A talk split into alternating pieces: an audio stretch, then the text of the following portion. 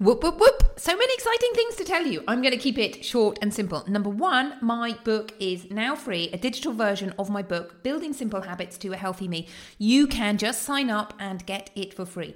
Number two, come and say hello on Instagram. I'm having fun on Instagram doing exciting reels. Number three, I have four amazing packages for my Positively Healthy program called Magical May exciting, exciting. If you want to find out more, book a call and let's chat. And lastly, remember radiate and renew. Four simple habits, simple but mighty habits, is starting May the 15th. So come and sign up for that.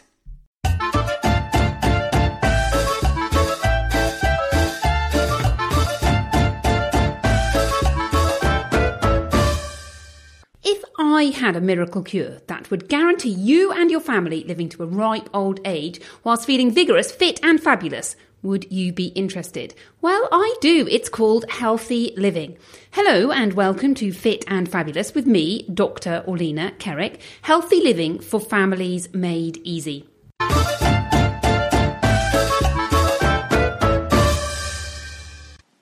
Hello and welcome to Fit and Fabulous with me, Dr. Orlena Kerek. This is just a little extra intro because I recorded my podcast and I forgot to mention that tomorrow I am doing a free workshop with Dr. Pauline. We are doing a workshop called the Roadmap, Your Roadmap to Healthiest You, and we'll be going through the four pillars, seeing where you are and where you want to get to.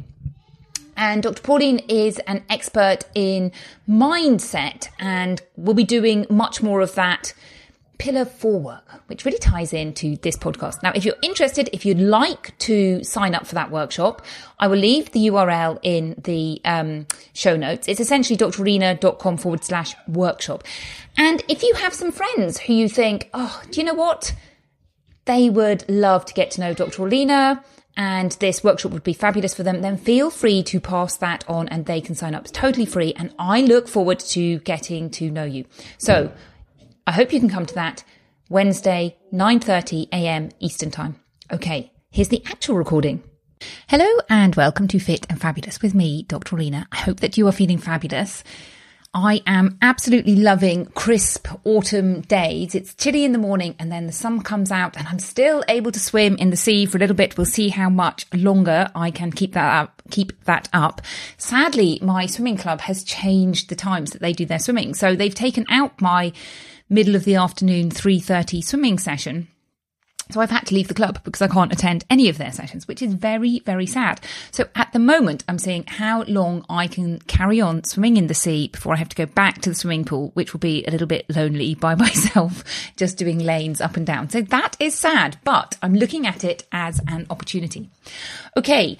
I want to talk a little bit about emotions in the coaching that I do, this has come up a few times, um, sometimes with my one on one clients and sometimes with the people who are in the Healthy You, Healthy Family group program.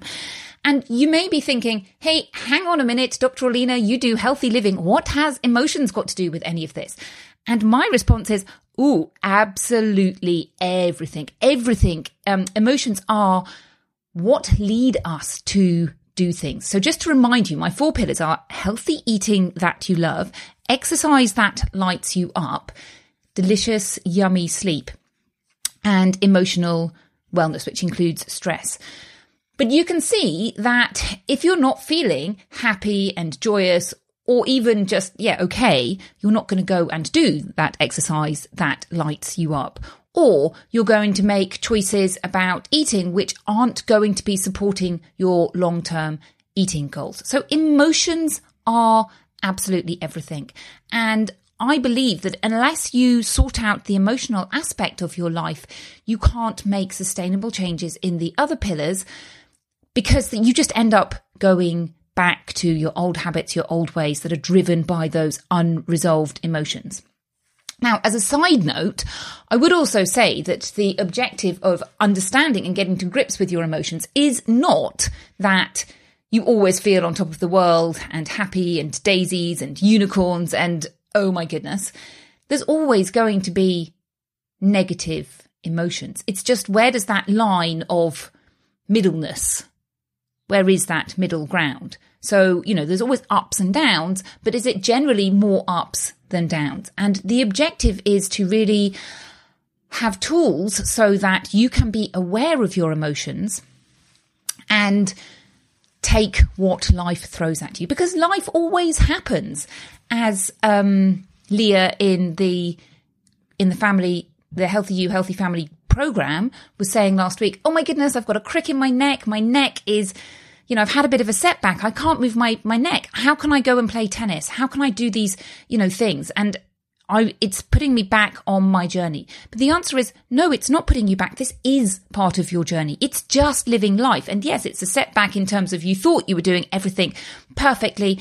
And now you just have to adapt a little bit. And this is just a little obstacle that you will get through. And so now, by the way, she is changing her mindset and thinking, yeah, this is just life and I can deal with life. Okay. So what I really wanted to chat to today was boundaries between people and emotions. And this can look like anybody. So it might be that you have an issue with your friend. You might see somebody and think, oh my goodness, they're going through such a hard place. I really want to help them. Or it might be with your partner thinking, oh my goodness, they're so cross and grumpy. I find myself getting cross and grumpy when I'm talking to them and I'm trying not to get cross and grumpy. Or it might be with your children. I've had issues with my children this week. We've been going back to school. Um, I tried putting my twins, they're nearly nine, their bedtime back a little bit. And oh my goodness, our mornings shouting and screaming. And what is going on? And it's so easy to be in that place of, oh my goodness, shouting and screaming, and it just affects you and it changes your emotions. And I don't want to be in that place. Now, ideally, I don't want them to be shouting and screaming, but we're working on that. And we had a much, much, much better morning this morning. What else might you be looking at? It might be that, you know, you want your husband to be happy. It might be, it might be anything. But the point is understanding the boundary between somebody else's emotions and your own emotions. Now, we have these things called mirror neurons, and humans are very, very sociable animals.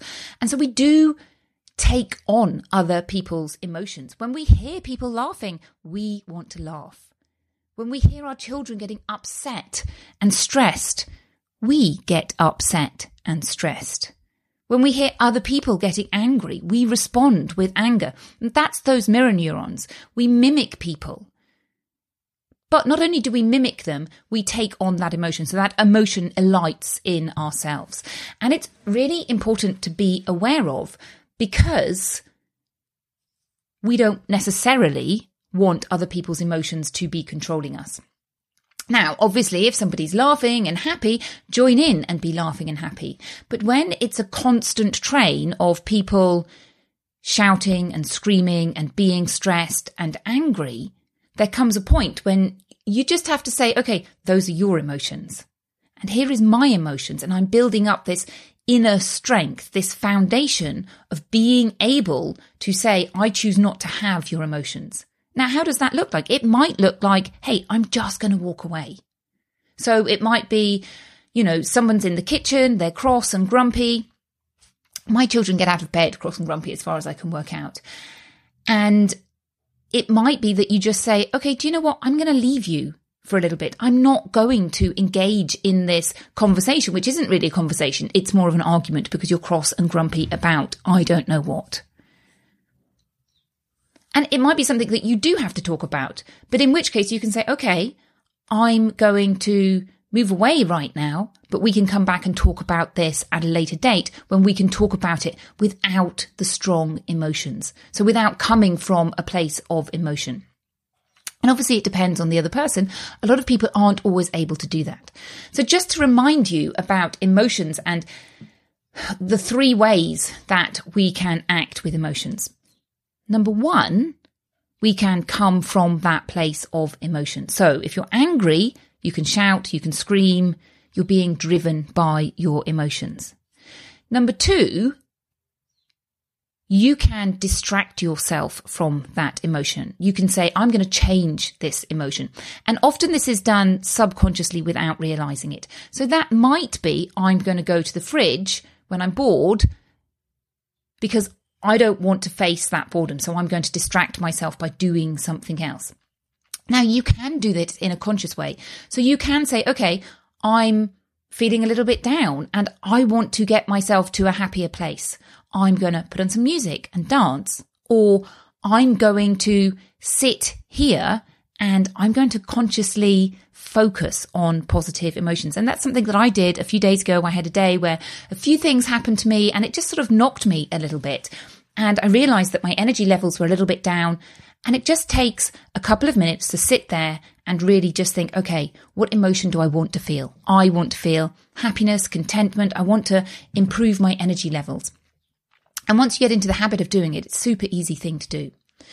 So number three, the third thing you can do is just allow that emotion to pass. And emotions don't last for very long. The peak of the emotion only lasts a minute or two minutes. Now, whatever is driving that emotion may be repeated. So if it's a thought that's driving that emotion, you may find yourself in a loop of the emotion lasting for a longer period of time. But that initial surge of emotion doesn't last very long. But it's not easy to sit there and go, okay, I feel frustration. I feel anger. I feel sadness and just sit there and not do anything with it. Now, I recommend breathing. Breathing is a really good tool, really useful tool to help you get through that. And just going, okay, I'm going to set a timer. I'm just going to breathe for two minutes. So here's an example of making your emotion prolonged because you don't clear up that thinking. So, for example, we have a beautiful park behind us and um, my kids love to go out there. It's a big piece of land, grass. We can kick a ball around, and there's some toys that they can play with, some park toys. Now, over the last few days, there have been lots of diggers in our park digging it up, and apparently they're going to put a basketball pitch in, which I am very sad about. And I'm also a little bit cross about it because our town hall, because we're such a touristy area, they often pay attention to what the tourists want and they don't really pay attention to what the locals want. And I think a lot of the locals would rather have the park than the basketball pitch. So every time I drive past there or cycle past there, I feel this sort of wave of anger, which is, oh, the town hall, they don't listen. They're just there for the tourists. And as I feel that thought, it creates that emotional response in me. I feel anger. And as I'm recording this, I can hear them going peep, peep, peep. They're so close. Now, every time I have that thought, I open up that little nugget of emotion. And so that emotion can last a lot longer period than if I just see it once and allow that thought to disappear. Now, I need to go and do some work on that thinking because that thinking is not serving me. It may be true. Um, I don't know if it's true, to be honest. I don't know the town hall well enough to know how they, they function. But the point is, every time I think that, it knocks me sideways. So I need to not be thinking like that because it doesn't help me to open up that negative emotion every time I cycle past that path. Okay, so that's a, a, a, little bit about boundaries and thinking, okay, there comes a point when those are your emotions and these are my emotions. And as much as I want to help you, if that's appropriate, I'm not necessarily going to join in your emotions. Now, the other aspect of this is looking at our negative emotions and using them as a guide to think about well, what do I want to create? And this is something that I have learned from reading Esther Hicks and the works of Abraham. Now, Esther Hicks, I love her works. She is very, very woo. She definitely doesn't come under the bucket of science. So if you're a science orientated person, do not go and read Esther Hicks books. But if you're interested in a little bit of woo, then go and read Esther Hicks books. But for me, whether it is true or not, the message is useful and the tools that she gives are very useful. So I love her books. And essentially what she says is when you look at your negative emotions, there is a discord in what you want. So when you have these negative emotions, it's almost saying, Hey, it's showing you what you don't want in life. Now, the problem is that we get wrapped up in those negative emotions and we spiral round and round and round and obsess over them and think over them as opposed to going, okay, so I don't want that. What do I want? And how do I work towards that? Let me give you an example from my own life. I have a friend who last year we used to swim every single day in the sea, and he lives in Barcelona. I can tell you about this because I know that he isn't going to listen to my podcast. But he lives in Barcelona, and last year we swam every single day together. And we had like a playful relationship. We would be looking for animals together. Sometimes he would find animals and sometimes I would find animals and he would tease me a little bit. Now, my Catalan is not perfect, perfect. So sometimes I kind of lose things in translation. Now, this year, he hasn't come swimming with us. And so I've hardly seen him at all this year. And now, every time we see each other, it's almost as like we have this sort of slight fight. So it's like, um, we're joking with each other, but without the joking there. And I don't quite understand how this has happened. But what I do see is every time I see him, he'll ask me a question. So, for example, I saw him a few weeks ago and he was saying, Oh, you always swim the same bit of sea every single day. Um, as if this was something wrong to do. And I came away thinking, Oh, I'm cross with him. Like, I don't want to see him. He opens up this emotion in me that I find annoying, frustrating, and I don't really understand what's going on there.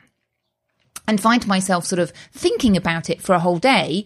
And, you know, I've only seen him for two minutes and, and I think I don't want that negative emotion in my life. Okay. So what am I going to do about it? I'm going to look at this negative emotion and think, what is it that I don't want? It's showing me that I don't want a friendship, which is this sort of fighty friendship, this sort of one upmanship friendship. So what's the positive? What do I want?